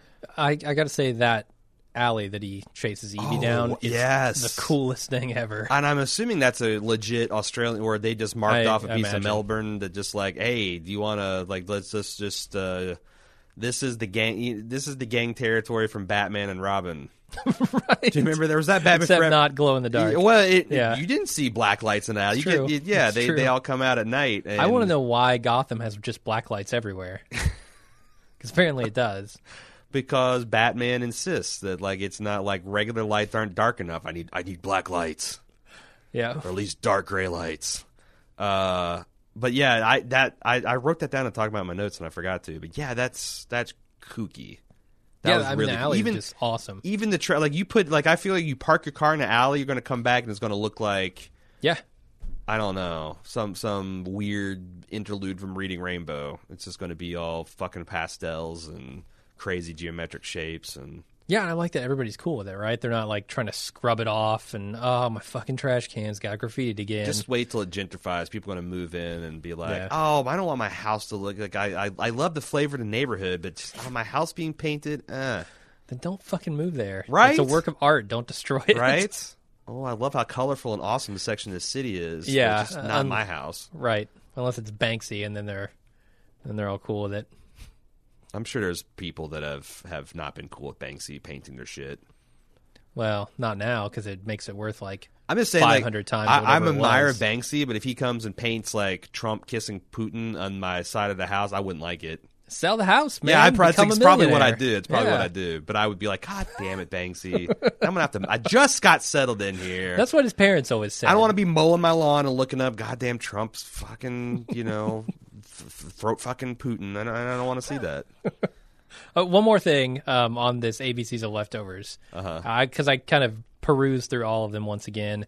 Birds are relevant, so there are a lot of birds in those images. Birds are relevant. yeah, and I don't know how, but birds are relevant. There's a lot of birds in those images. Birds are relevant. Yes. Okay. And Nora was keeping birds, um, the same kind of white birds that I presume are in those. Well, photos. plus Eric goes bur- burying birds and resurrecting them in her box. Right. Oh my god! Oh my god! the machine. The machine's a box. The box are birds. yeah, Erica's trampoline. It's all connected. It's all connected. The Uh, graffiti in the alley. Think about it, Jim. Oh, I have. I have. I'm starting a Reddit thread on it right now. oh, votes are pouring in. Okay. Uh, also, in the ABCs, there is a man on a seesaw all alone, Oh, which seems to lead right into this season. I mean, right. And that's that's good television. That that's that separates the good television from the television that's meh. It's the, the mhm. fact that like they, I, I just feel like on the really good shows, like on the Vince Gilligan shows and on the on the Lindelof shows, that they have like a summer camp where they get all the writers back and they're like, okay, we're going to screen the whole goddamn series and people take notes. Now we're going to look at all the shit that we put out and all of it, and we're going to just just like put that all in a big stew and then we're going to get stuff out of it instead of just like clean slate and Yeah. like you know, I don't even remember own continuity because that's super cool. Yeah, it's interesting. I wish I had gone back because I didn't remember that image. Uh huh. But on episode one, it would have been good. hmm Anything else that you any any other? No, that was pretty much it. Um, a lot of them had already been explained in previous seasons. You know, the only thing is the Yemen thing was kind of just like a CNN scroll in the background. Yeah. they never really talked about like what that war is doing and. I Um, mean, it's possible it's still connected to the explosion thing, right? Yeah, Because we were speculating on that. Like, will there be Yemenis terrorists. some or- kind of escalation, or Uh-huh. who knows? Yeah. Okay, yeah, it, it's just true. It's true. We still got four episodes to go.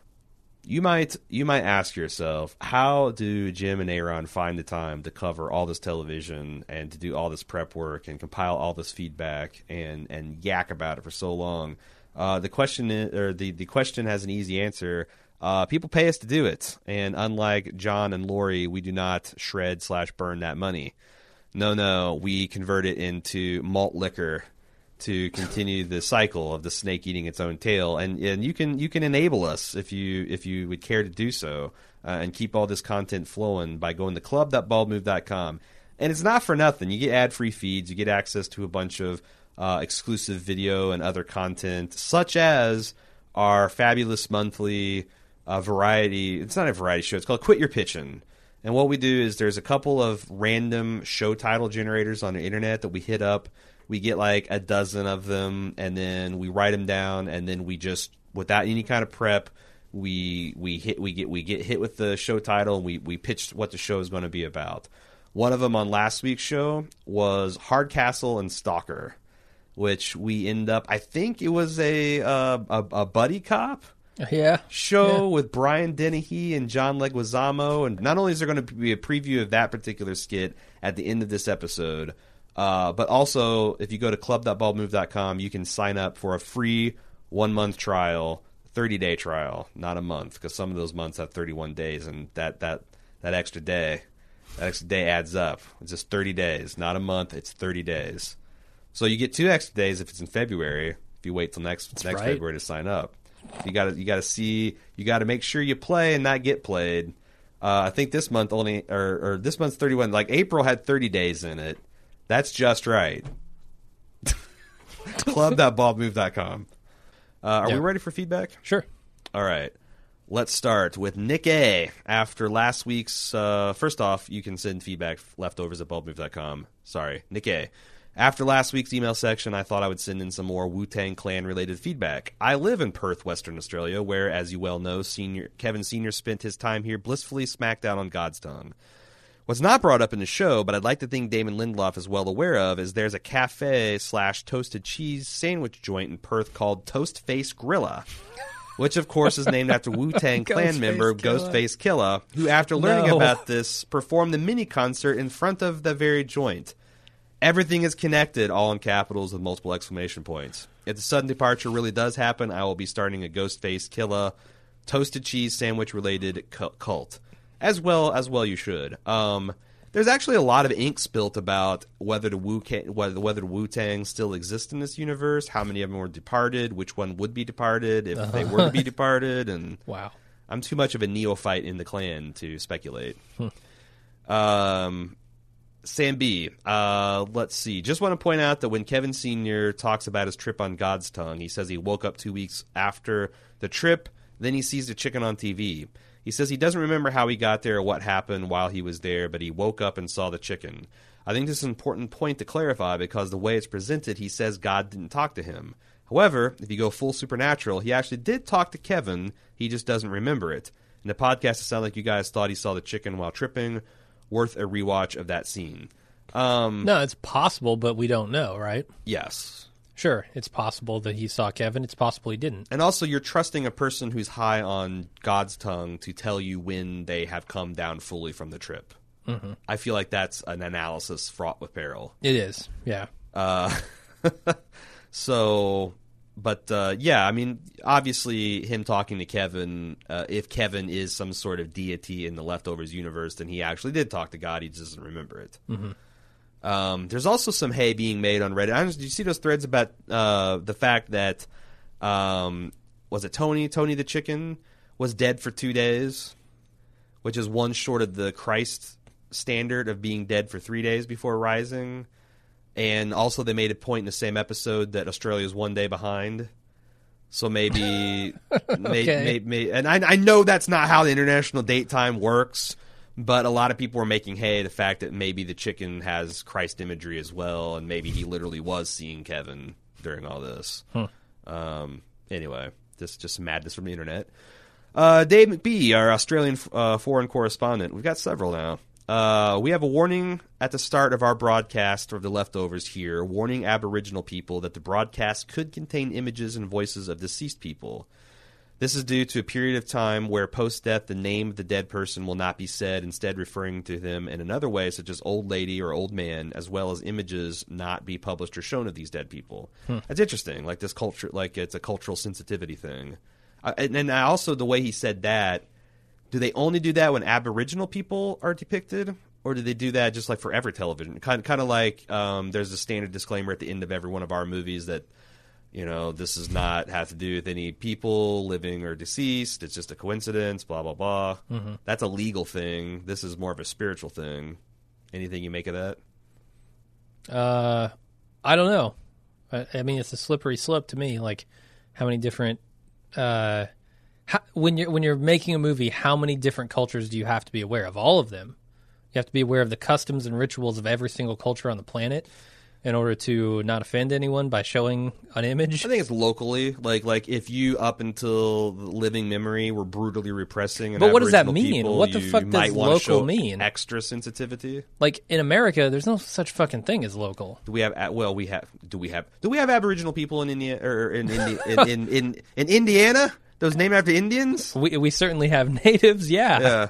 Uh, so, but but I mean, our culture is such a mishmash at this point, right? Like, Right. we have like one of everything here. So, like, what the fuck do you do?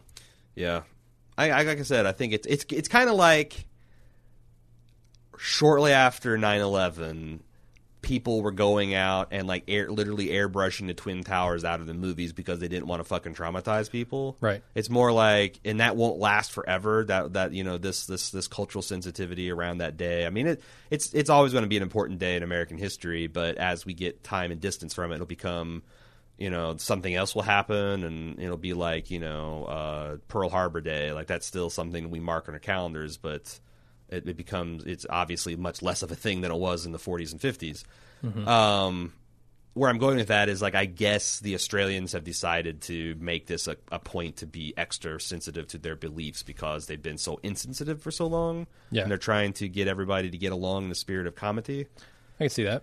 Uh, continuing on uh, Dave McBee's email, catching Kevin Sr. dancing with a recording would have likely been f- very offensive to those who find them. Referring to himself as a member of the community also is something that would cause a lot of issues. I'm Yeah. not surprised he's thrown out of the back of the ambulance.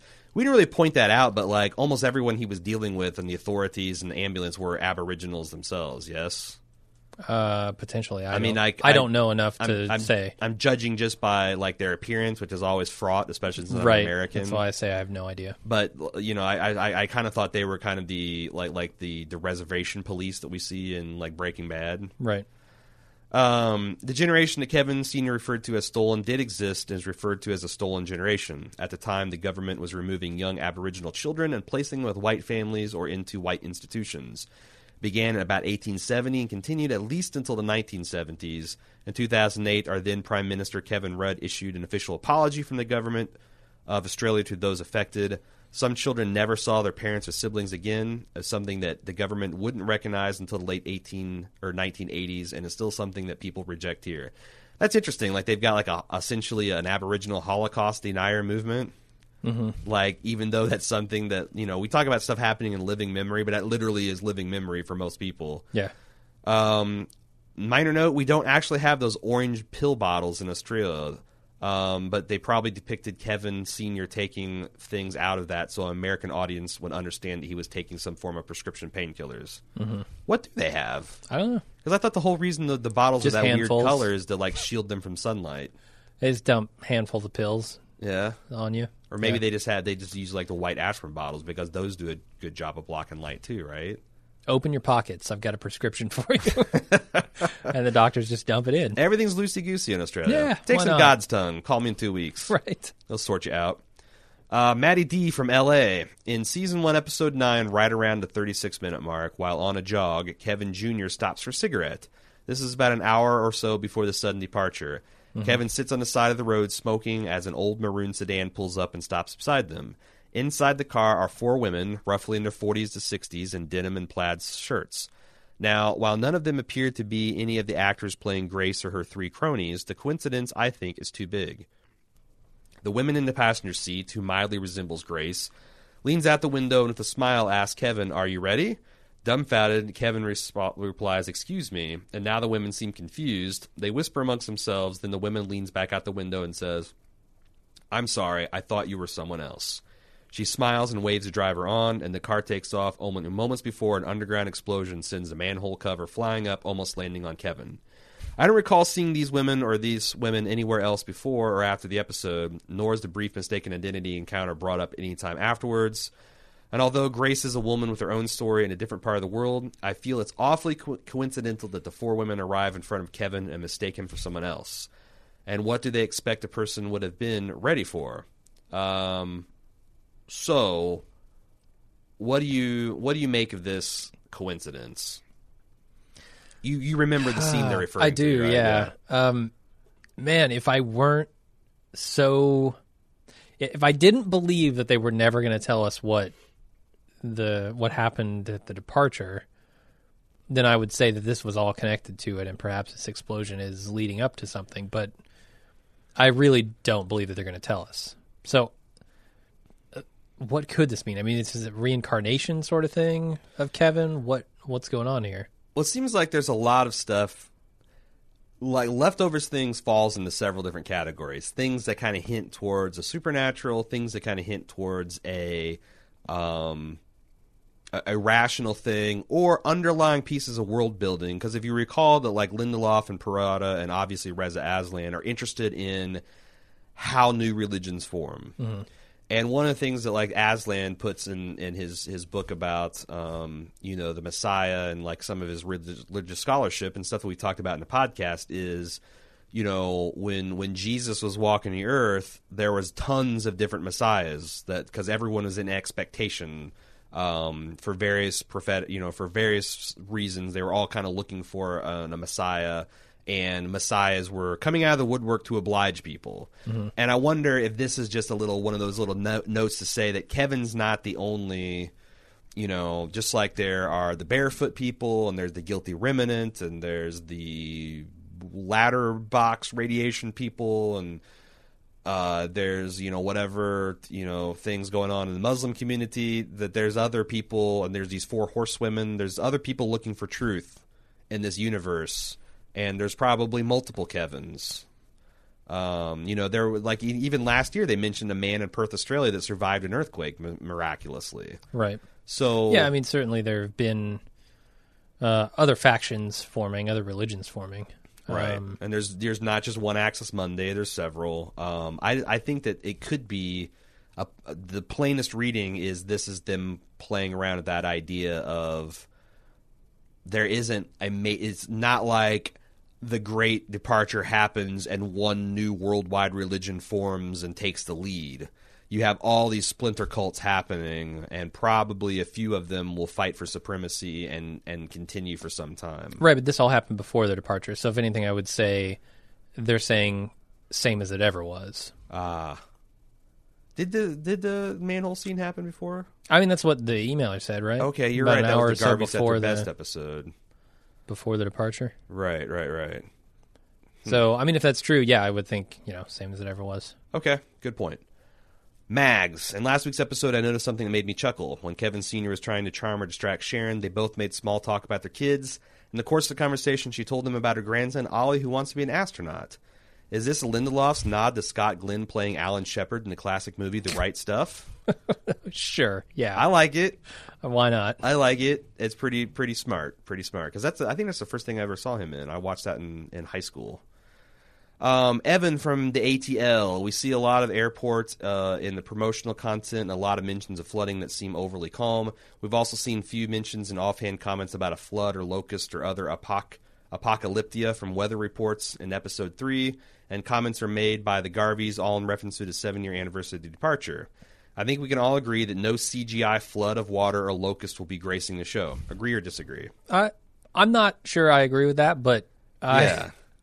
I, I don't know what to expect honestly. Like, I know The Leftovers isn't the most expensive show in the world, so maybe Lindelof's like, look, um, if you can put a 700 foot high fucking ice wall all up in Game of Thrones, I need I need like a couple seconds of that ice wall money. Yeah, I need a couple seconds of that dragon money because they're just gonna reuse the footage from from Hard Home.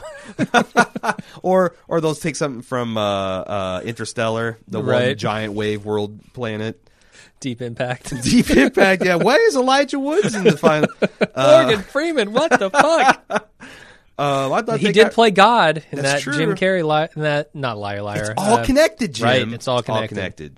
Um, But uh, to his point, I I don't know that that's true. Like I really don't know what to expect in the. the uh, nevertheless, their point continues. Mag's point. There are many, many signs and dialogues pointing to the flood over and over again. Mm-hmm. My thinking is that there not will not be any weather-related flood, but instead, the departed population will reappear in places such as the airport, train stations, and highways will be flooded with people rushing back to their departed loved ones. Hmm.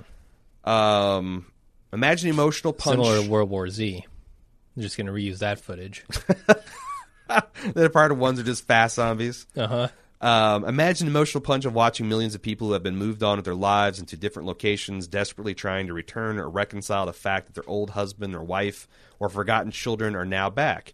I think it mimics the same emotional intensity of episode three's Grace, whose children are left alone after departure, and it fits with a lot of the imagery we've been shown without the depart- departing of leftovers fashion realistic emotional tension.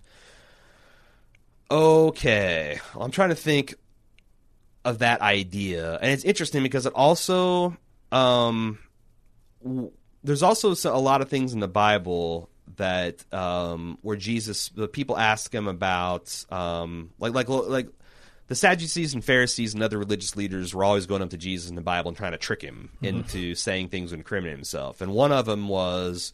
Uh, I forget whether the Sadducees or the Pharisees, but they went up to him and was like, "Hey, teacher, I got one for you. Uh, a man marries a woman and then he dies, and then he has seven brothers, and then in turn, each of those brothers marries her, which is as as uh, the the custom at the time, uh, and they all die, and then she in turn dies, and in paradise, which of them is their wife? Which of them is their which of them is their her husband? And Jesus is like, "You fools." Uh, when the resurrection comes, people that are arisen will be like the angels, neither given nor giving to marriage, which has a lot of depressing. Like as Jehovah's, there's a lot of depressed Jehovah's Witnesses when they read when they really meditate about that, and like, Yeah. oh, I can't wait to see my husband in paradise. But I won't be married to him anymore, and like he might not even have a penis if you take what Jesus is saying literally that they're like angels. He's got wings though. They got wings. You can do a lot of things. With, you got to do a lot of eroticism with feathers. Yeah. uh, according to Tenacious D. Whole whole new fetishes to explore. Yeah. In heaven. featherishes. So I wonder. I mean, the one thing that like got in my kind of biblical mind going is that would be really interesting because what do you do like if uh, you know Kevin's really giving it to Nora in the airport bathroom and Doug or whatever comes in? right. What the hell, man? You're like, you know, that would be interesting. Um, that would be that would have quite the emotional punch. Yeah. you buy it as a theory. Yeah. Uh, I mean, it's as good as any guess at this point. Like, I have zero idea of what's going to happen at the end of this show, Yeah. and and I think all possibilities are open. Right? There could be yet another departure. There could be nothing that happens. There could be a flood of of water or zombies or whatever. Everybody Water could come back. I, who knows? It could literally be anything. Uh huh. Uh, I I just don't know how we would even guess at it.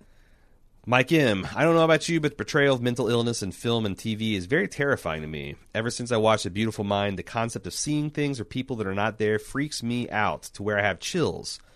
Last night's hmm. episode hit me hard because Kevin truly thought he saw Evie. When he was confronted with the reality, those old fears hit home, and it was the most scary thing I saw on TV this year. Do either one of you have those same fears, or am I just being over the top? Mental illness is my weak spot for sure we've talked about this a lot, but I'm interested in seeing because we're we're like the fact that we are secular atheists and do not believe in fantastic things that cannot be explained by science. Does that override your brain telling you that you are seeing something that is real? That like all of your senses are betraying you essentially.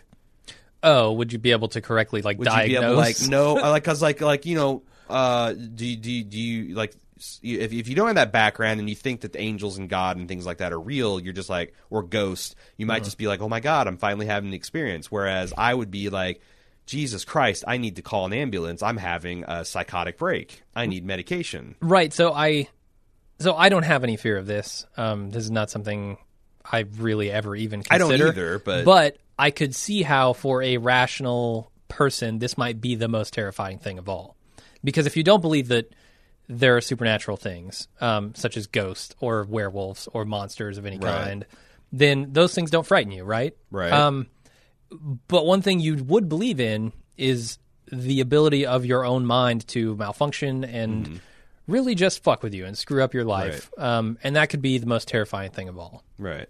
because it's something you actually believe can happen uh, and actually does happen. So I can see why people would be afraid of that. I I don't know why I'm not. I just I'm not. Um, yeah, I, I don't know. I, I don't know whether that's an emotional armor. Like I've had experiences where like I hallucinated during a, like a very high fever, and I was utterly convinced that like my neighbors were shining high intensity lights and and outside in my bedroom window in an effort to make me move out because they were trying to get my property, and I was like I was running like 103 going on 104 degree fever, and I was just like. Free, I was losing my fucking mind, and at no point did I'm like, "Wait, I know Chris." And I know Dare, they're not going to do this. Like, they're we're buddies. We drink beer. Like, it was just no. They they they they're it's fucking. They got it in for me. So I don't know. I don't know when, like like these rational thoughts we're having are our brain working normally. If our brain chemistry goes woohoo, mm-hmm. how are you going to like? I guess that's. I, I feel you. I don't f- actually feel the fear, but I understand why you are afraid because you're mm-hmm. essentially saying the only thing that's the, the only reason I'm rational is because my brain's working correctly, and if my brain's working correctly, will I be able to correctly diagnose it and get help, or will I just be steeped in my delusion? I will Right. say that I think I, I, I'm speculating because I, I don't I haven't I haven't looked into this, but when I was watching this episode, the multiple times I watched it, and we got to Laurie, a trained um, uh, a therapist and psych, psych, psychi- psychologist at least, um, walk Kevin through this delusion and help him. I kind of feel like they went to a lot of experts and said, if you were a person with training and you had a person you cared about that came to you with the, having a delusional episode, what would you say to? And it, it all felt real, and it wouldn't surprise me that they actually did that research. Yeah. And the way they portrayed it is once someone that you trust told you convincingly that this isn't real and had you confront the delusion again, it kind of falls apart. Mm-hmm. And that felt real to me.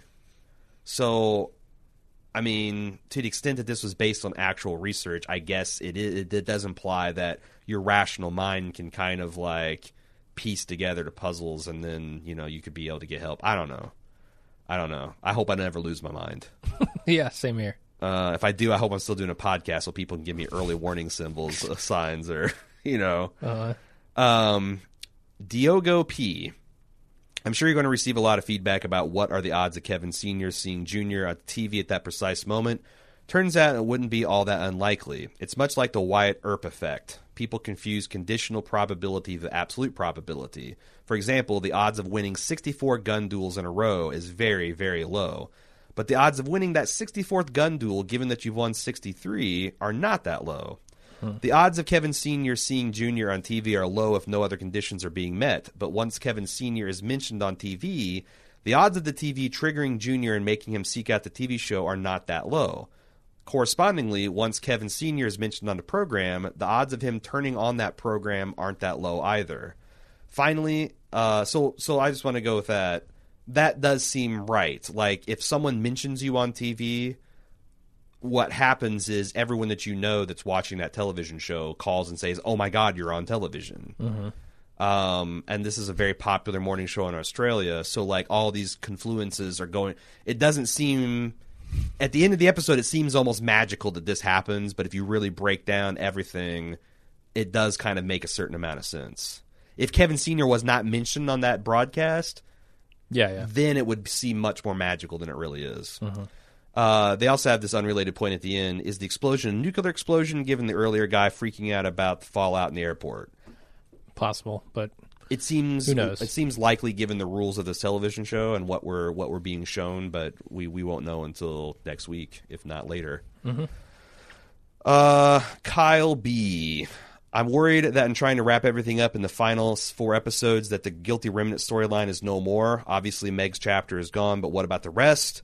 They're such a huge part, part of the first two seasons. It's very unsatisfying to think that they won't be a part of the story arc anymore.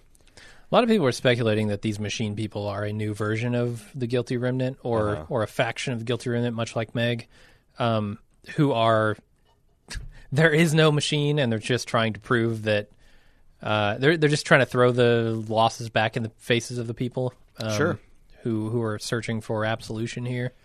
Yeah, and I don't I don't know that I agree with that, but I mean, you know, if you want to look for a large GR presence in this season, that might be it. but also that's the way that's the way cults go. Sure, splinter groups and all kinds of stuff happens. Right. There's cults. very few, if any, Millerites, but there's a lot of Seventh Day Adventists, and there's a lot of Jehovah's Witnesses, and there's a lot of other millennial type um, splinter groups that are bigger or smaller, and they've they've taken over. So, you know, that is part of the thing that is interesting these people is to see how religions uh, that that that grow and and modify and and get get official get get put down and then get adopted officially. Like that's part of the life cycle. So even though as a big part of the show it would make sense that if they were exterminated by the federal government because they got out of hand that they're just we're not going to see them anymore Yeah. do you think we'll see evie again Yeah, probably not the real Evie, but we might see Delusion Evie again. I want to say no because I think now that he's hooked up with Senior, that he's going. The reason he saw Evie is because he was trying to run away from the things he was supposed, quote unquote supposed to be doing, and now that he's with his dad, and they're gonna go, they're gonna go go down the crazy train together. I think that he, I mean, I'm sure he'll see a lot more fantastic stuff, but I don't think it's going to be dead people haunting him. I think it's going to be Okay. more international assassin and less. Of course, It depends on- international assassin. Uh, you know, mo- both trips he took to the other side featured Patty in some way. Right. I guess it depends on what you think the the dead are there to do for Kevin. You know, are they there to torture him or are they there to guide him? Uh, finally, Kyle says. Also, when I looked at the date of the Great Disappointment, I was excited to think it was seven days after the departure, but it turns out it was eight. But then my heart skipped a beat when Grace said that in Australia the departure was on the fifteenth. I'm wondering if the Millerite thing will come back into play. Um, I may, I mean, they picked the date out. They picked the date out deliberately, and they also introduced and reminded us about the international date line deliberately. So you might be onto something there, Kyle. Marky, if I had a vote, I'd ditch the opening credits. The Perfect Strangers bit was great, especially because of the Mark Linn Baker's appearance uh, was not just a joke, um, and it was a great clash of themes and tones. But the last couple weeks, uh, I just say get on with the show. The gag worked once, now move on. I I don't I the thing about the opening credits is that's not just something they do for fun. There is contractual obligations and things are wrapped up in when people appear and how they appear and how they're credited. So I don't know that shows can just get away with not doing them the whole all the time. Like there's waivers that have to be signed and Yeah. things and negotiations and everyone has to agree and it's it's it's a very very big thing. Yeah, the shitty thing about it though is I feel like the season two intro was connected to the song in a way that none of these songs are. Um, and and maybe it's because season two featured the same song and the same intro over and over, and now they've mixed it up that I feel that way. But the these songs have not felt connected to the intro in any way. It's like let's play another random track. Now it's a track that describes the episode, but it's not a track that is tied to the intro in any way. Oh well, I don't. So I guess I you're wanting something more than I. To me, if But they, but when I hear we didn't have enough money to do a new intro, uh-huh. that either means uh, uh, that to me says like they would have chosen to do something else could they have afforded it. yeah, but sometimes budget limits lead to things that are awesome too. And uh, okay, Like, and I would say not in this case, but Um, but I, so I'm going to say that like if if we have three things, and and the Perfect Strangers is one of them that work that well, that it will be worth it. Else, like I mean, and also who gives a shit? Like, what if they just ran back, let the mystery be? Mm-hmm. Like. I mean, I'm would you cool with that. would you rather than do that than do something different each week that ties into the episode? I don't. That's a weird thing to. I, I don't I know. say I say do credits like a ton of other things do it. Put put their names over the top of like this first scene or something. I don't like you that. I, I, I, Okay, well I don't like the song over the same intro, so Well, I don't like There doing podcasts with you anymore. I'm out.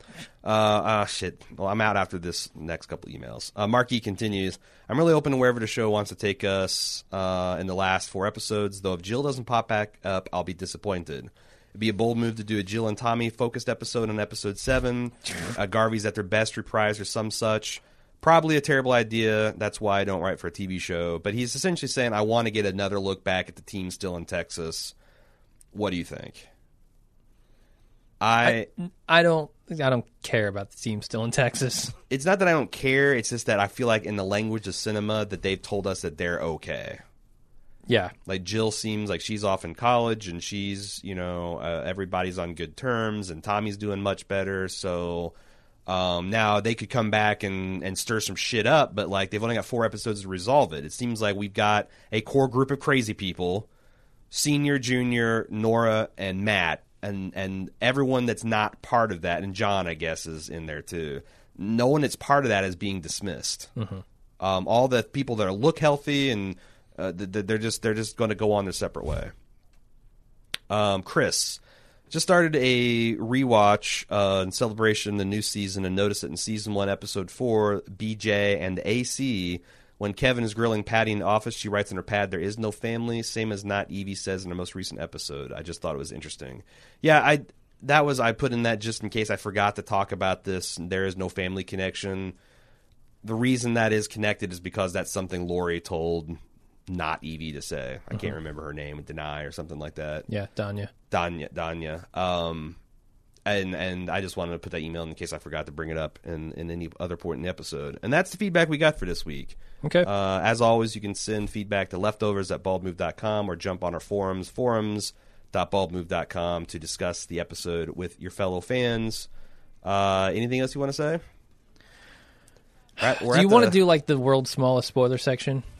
I just want to mention something some- that was if you ha- interesting. if you have some spoilers to talk about, then yes, let's let's do so. okay, I don't really have any serious ones. It's, the- it's just the hump episode, man. yeah, that's all, true. It's all We're downhill, downhill from here. Yeah. Uh, okay, we'll do a little spoiler section after the music. So, uh, yeah, thanks everybody for listening. We'll be back next week.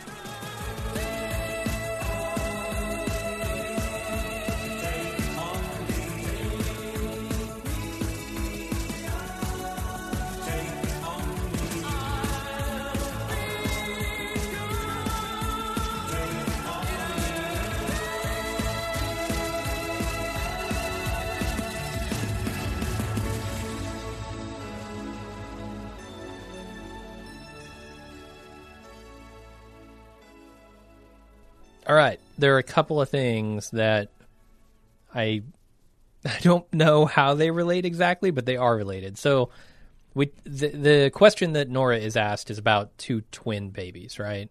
They make it a point to say they're baby twins. One of them has to be killed. Uh, the title of episode seven is going to be "The Most Powerful Man in the World," and in parentheses, and his identical twin brother. so, I don't know how that's going to be related, but it's clearly a, in relation to the question, right? Mm, okay. I, I don't know who those people are going to be, but that's uh, this is why I say it's going to be short because I don't have any like speculation or any, you know, interesting juicy topics to talk about, but just little coincidental or not coincidences, but Now you're doomed to me to sort through a whole bunch of ti- d- d- d- title title theories, Jim. Right. Uh, Um, and and you you talked about you know whether whether we're going to get back to Texas or whatnot, but kind of everybody important is going to Australia because you look at next episode. Matt? uh, Matt's headed to Australia. Why? Laurie's headed to Australia. Like everybody's going to Australia, Laurie's heading to Australia, as far as I know. Yeah. Um, and also, if you look at so John must be headed too. Um, maybe John is. I'm not sure if he is. I, I just remember from the preseason trailer that like there's an image of John with like Matt. I think like he got his arm around his shoulder, like he's trying to help him walk in a downpour. Huh. Okay. So Then yeah, John might be going there too. Um, because I guess episode six is going to be titled "Certified," and the description is Laurie Garvey, a former therapist, must become one again as she heads to Australia to help Nora and Kevin along their paths. So, uh, she's headed to Australia definitely. Oh, I could do- totally get down for a marital therapy session. Oh Jesus, yeah, The e- ex-wife is presiding over Nora and Kevin's insanity. yeah. That'd be pretty sweet. What's next episode called? It's a Matt, Matt, Matt, Matt, Matt world. Right, right, right. Yeah. I remember talking with the, about that. Uh, 'cause that's a reference to a very famous um, movie. Yeah. madcap comedy uh, scavenger hunt movie, Yep. which I was very fond of as a child. Mm-hmm. So that would be cool. Yeah. So I guess everybody's going to Australia. I don't of- know that we're going to see Nora Texas. the final final episode. It is. Yeah. huh? So that's it. All right. Well, all it's going to be like I mean, I've got mixed feelings because there's only four episodes left. Yeah. and I'm I'm just you know like I'm never ready for this show to be over, but for it to be over, that's gonna be that's gonna be pretty bitter bittersweet. Like, It there's very yeah. few times I'm conscious of something being over as it's happening. Like yeah, I remember the final season of Breaking Bad or final season of Mad Men. Uh, the experience of watching like Return of the King for the first time, um, like that's always kind of like a, if, especially if everything's going right, it's really a special experience. Yeah, I I wonder what Lindelof's next project is going to be, and if he's going to be bringing some of the people that he's met.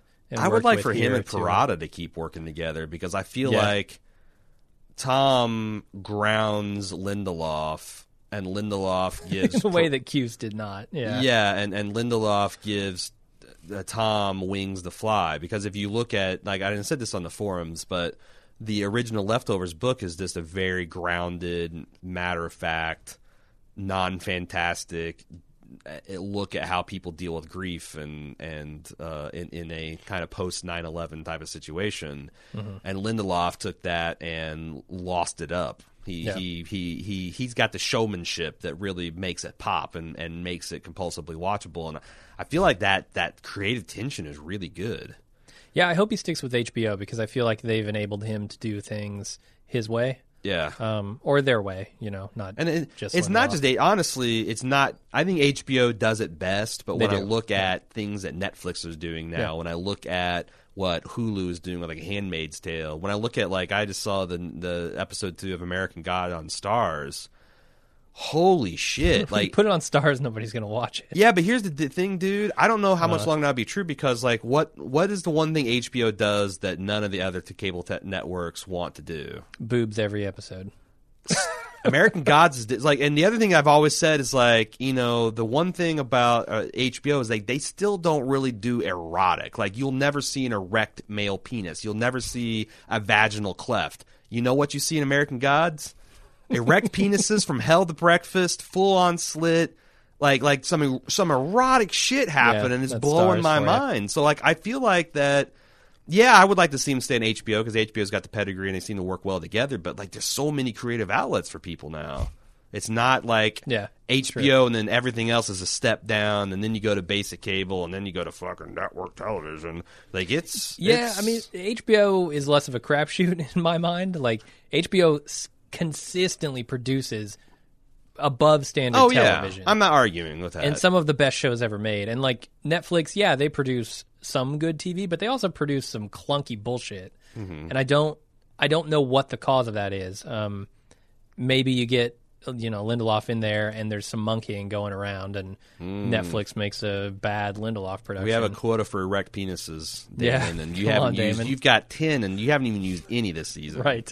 So there's going to be a lot of erect penis in the finale episode. just just so you know. Yep.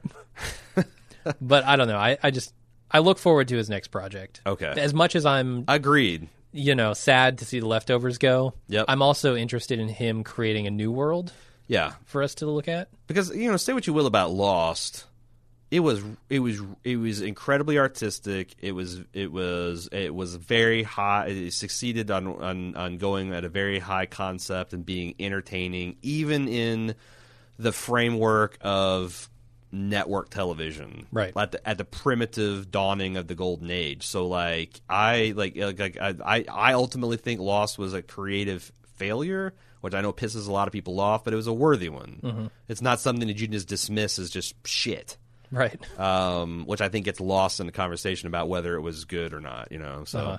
I agree. I'm I'm very I'm very much looking forward to his next project as well. Okay.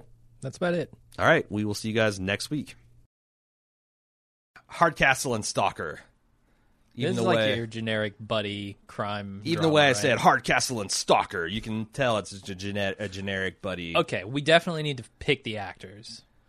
I mean, So- that's the most important thing of any crime drama show, right? So Who- Hard Hardcastle sounds like a real fire plug of a man. Like he's does. just like uh um who who's uh Vic Mackey from The Wire or not Yeah. Vic Mackey from The Wire. from The Shield. Uh, what is that guy's name? I don't know. He's like he, the the, pro, the thing with him is that he's like 5 foot nothing. Yeah. So like everyone Tiny guy. sells him oh, as this Then I got the perfect pair. What, what's the second guy's name? Hardcastle and what? uh stalker. Stalker? Yeah. John Leguizamo. Is the stalker? Yeah. So yeah, you're going he's a small guy too. So like, Uh, Michael Chiklis. God, that's his name. yeah. Uh, so you're going for like stalker creepy, not stalker like hunter or right, and like kind of Cat. annoying and just yeah. okay. John John. He, he'd give Hardcastle a real you sure you don't time. want to get his cousin here, Leguizamo? Leguizamo, Leguizamo, Leguizamo? Leguizamo. Nah, I, he's he's already got enough work. We're gonna bring John back in. Who is the other guy that was like in a bunch of old late '80s movies? That uh, he's like uh, Brian Dennehy. You know the guy Oh, from yeah, like yeah. Cocoon. Uh-huh. Yep. Like I think he's a good Hardcastle, and He would would pair well. Hardcastle. He'd pair well with the Leguizamo. All right. I think what you really need is you need that odd couple feel, right? You Yeah. need, like Hard the straight man and the ridiculous bozo. He's he's literally a hard ass. Like he's Yeah. just uh, this uncompromising, angry dude, guy. And Stalker has one leg. Because we got we have to give him quirks. I mean, we can't just do a straight up He's John drama. Leguizamo. he comes out of the box like loaded I bet you John quirks. Leguizamo. He John Leguizamo came up with the idea. Give me give me one leg. Just take away one of my legs. You know that's going to cost a lot, John. We're going to have to CG that. Yeah. I don't care. What It's part of my character. I've built it. Does into he him. have a bio like one of those uh, you know carbon fiber spoon legs, or does oh, he have? yeah, he's got like a first generation one that he can't can't really control all that well. okay. All And- right. Or or maybe it's the ones that like last for three months and then your nerve cells get coated in this this What residue. Have you heard of this? No, uh-uh. Yeah. So apparently, like the the prosthetics that they've been testing on people, like stop working after a while because like your nerve endings, the receptors get like get, like, coated in some kind of yeah, some kind of residue, Wow. and so they just stop working. So maybe that's the key. Like Every three months he has to get a new leg, or every three months he has to take three months off walking. right, or he just has to drag the leg around because he's got emergencies that he's got to. He probably has Fix. a wheelchair. Okay, yeah, I can see that. Does. Hardcastle push him around in a wheelchair? Sure, it's it's a crime buddy drama Uh-huh. uh, where one of them is half the time in a wheelchair, half the time a superhero. With And the fu- other one with- just with, resents with him a the whole faulty, time. With a faulty superpower. right. right. Half the time he has a bionic leg that he can leap buildings with. Mm. Half the time he can't get out of bed. Okay. Uh, that's certainly a fish out of where uh, the other location where they have to have like it's got to be Oh, Hawaii, yeah. it's got to be Boulder, Colorado, it's got to be New York, New York City, it's got to be it's got to be Lubbock, Texas. Hardcastle seems like you'd be from Lubbock, It sure does, yeah. Lubbock, Texas, the heart of Lubbock. I like it. And they're hunting down drug dealers and mules and Cattle rustlers. cattle rustlers. Sure, there's some cattle rustling going down there. yep. Uh, and then you got the the Texas Walker Ranger, Walker Walker Texas, the Texas Walker Yeah. Ranger. That's going to be the epic crossover Oh man.